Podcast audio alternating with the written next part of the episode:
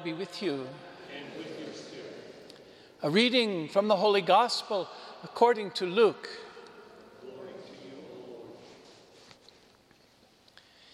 The angel Gabriel was sent from God to a town of Galilee called Nazareth to a virgin betrothed to a man named Joseph of the house of David, and the virgin's name was Mary.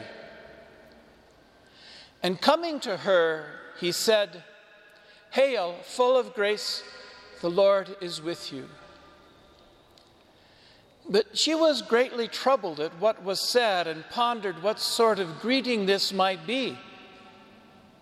Then the angel said to her, Do not be afraid, Mary, for you have found favor with God. Behold, you will conceive in your womb and bear a son, and you shall name him Jesus. He will be great and will be called Son of the Most High. And the Lord God will give him the throne of David his father, and he will rule over the house of Jacob forever. And of his kingdom there will be no end. But Mary said to the angel, How can this be, since I have no relations with a man?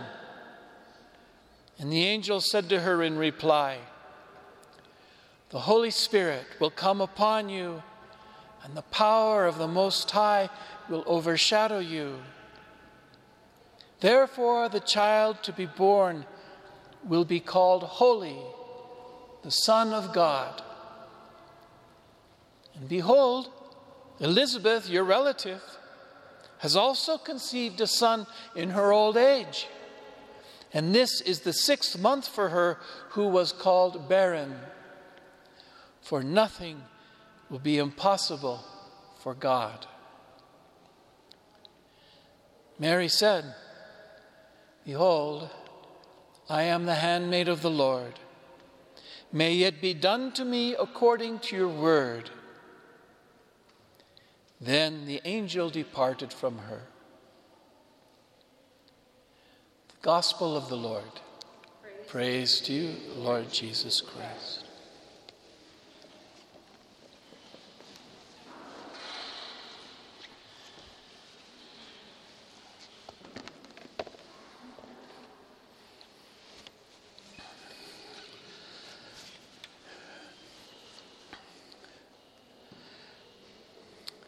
At what point does a house become a home? You know, it's kind of a difficult question to answer because, in some ways, it seems like almost the same thing. But in other ways, we know that there's a big difference between a house because, of course, it's a structure built of concrete and sticks and windows and glass and rooftops and all of that. It's a structure.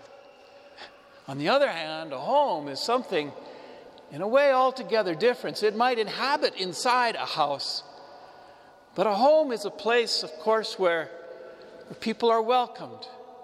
A home is a place where sufferings are endured with great patience and perseverance. A home is a place where joys are celebrated with abandon. A home really is a place where memories are made and then protected, and the sweet recall of them brings us happiness. A home is a web of relationships of mothers and fathers and husbands and wives and little kids and eventually grandkids. A place they all call home. Maybe it's not till a few Christmases further on that a house really becomes a home. In today's readings on this fourth Sunday of Advent, there's a lot of talk about houses. In the first reading, we have King David, and he's being very, very pompous, and he's being very proud of the fact that he's conquered all his enemies, and he's united the kingdoms of Israel and Judea, and, and he's got a palace for himself in Jerusalem, and he's sitting pretty, pretty, pretty nice. He's sitting in the catbird seat, as they would say. And so he comes up with this idea I'm in a good place. I've got a house, I've got a palace. Look at this home that I've built for myself out of the best cedar in the world. Shouldn't God also have a home at least as good as mine? So he says, I'm going to build God a house. I'm going to build him something wonderful. We're going to store the Ark of the Covenant in there and get it out of that dirty old tent, and we'll have a place. We'll have a house for God. And he asks the prophet Nathan, Is this okay? Can we do this? Nathan sort of says, Sure, go ahead. You know, knock yourself out. Build your house for the Lord. but then Nathan goes home and he has a good sleep and he has a dream and he comes back to David the next day and he says, uh, uh, uh, Not so fast, Buster. you, you, who are you to think that you should build a house for God when God is the one who does the house building around here. God has been building a house, far more than a house, not just of marble and cedar and sticks and stones and all of that. But God has been, in a sense, building a home for Himself among your people for centuries, far longer, far earlier than you ever came on the scene, King David. Way back with Abraham, way back with Moses, way back with Joshua, way back with the early prophets. God has been doing this wonderful work of building a home among you. God wants to be with you. God has made a covenant with your people. God desires to be with you in your sufferings and in your joys and in your comings and your goings, in your births and your deaths. That's the kind of God we're dealing with here. And the last thing that God needs is for you, you royal punk, to build him a house. He's been hard at work for centuries upon centuries upon centuries, building a home for himself among your people. Well, God also promises through the prophet Nathan that he's going to continue building that home among Israel's people. That, that David can't get too proud of himself because David's going to die one day. And David's going to leave behind his bones like everyone else, and his flesh will disappear from the face of the earth. And, but God will continue his work.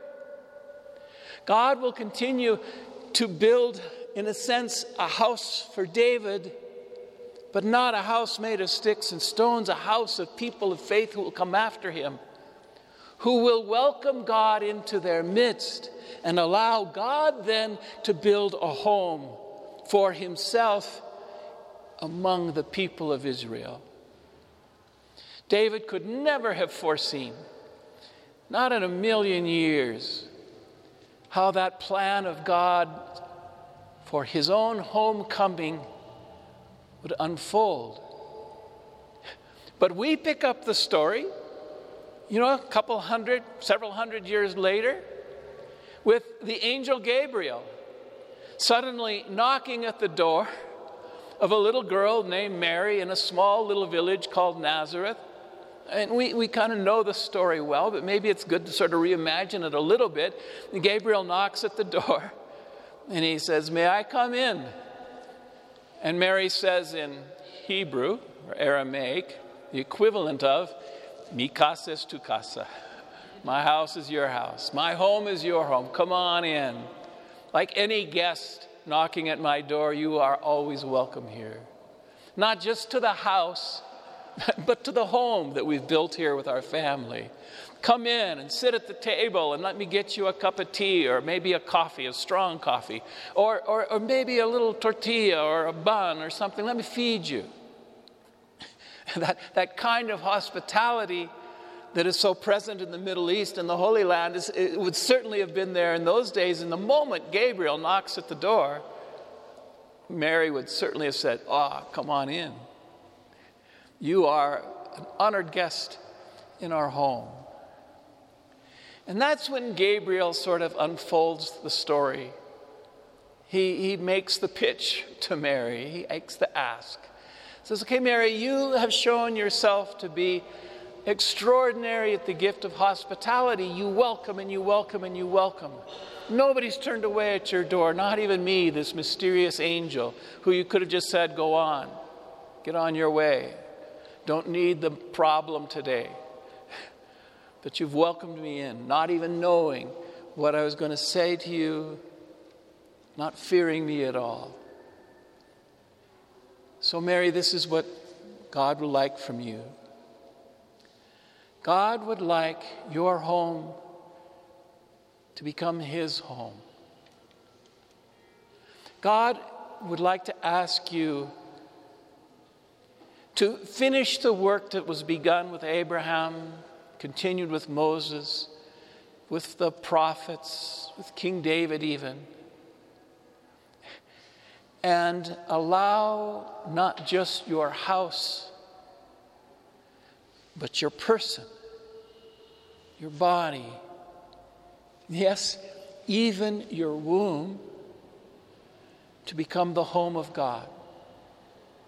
So that God can be here in the flesh Himself with you and with your family and with your people and with all the world, really, in flesh and blood Himself, so that He can know with you the sufferings of life and how difficult it is to, to carry them off day after day after day, so that He can be here with you and know the joys of human life. What it is to have a new baby, what it is to, to be blessed by friendship, what it is to be loved and to love in return, to experience all those things that are part and part of, of human life, the joys of life. God wants to be part of that with you. He wants your home to be His home, your people to be His people, your flesh and your blood to be His flesh and your blood. Well, that's a big ask. but Mary, being a person deeply, deeply alive with the spirit of hospitality, with the spirit of welcome, with the spirit of mi casa es tu casa, says, Of course, Gabriel. Of course, God can make this home his home. He's God after all. Of course, God can make my person his home. God can make my womb his home. God can make my family his family. God can make my people his people. God can live with us in flesh and blood and know with us the sufferings and the joys of life. Of course, Gabriel, tell God I'm good with all of this. I'm the handmaid of the Lord. And that welcome into the home of Mary and not just the house of Mary is, is what we are celebrating in these late hours of the Advent season and in the feasts to come.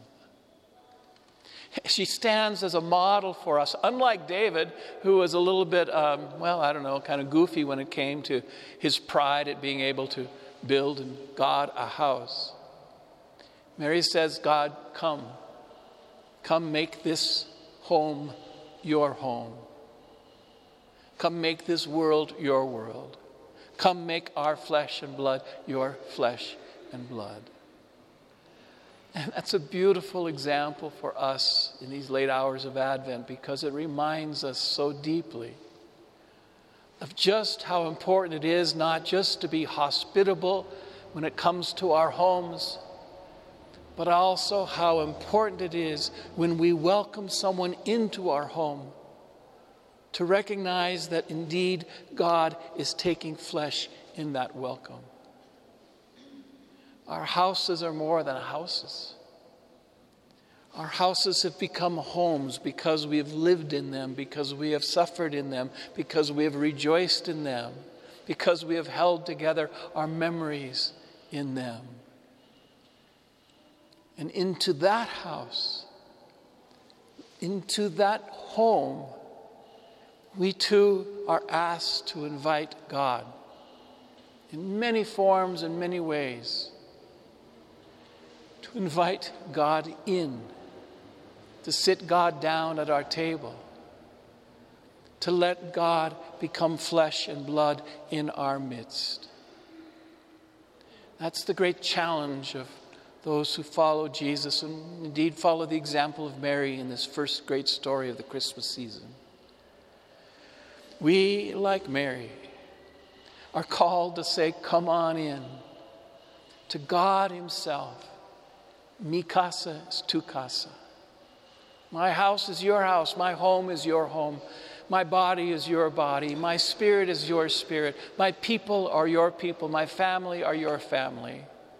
Come on in, God, and bless us with your presence. Bless us with your joy. Bless us with your light in your life. Most of all, bless us simply by being with us in our home.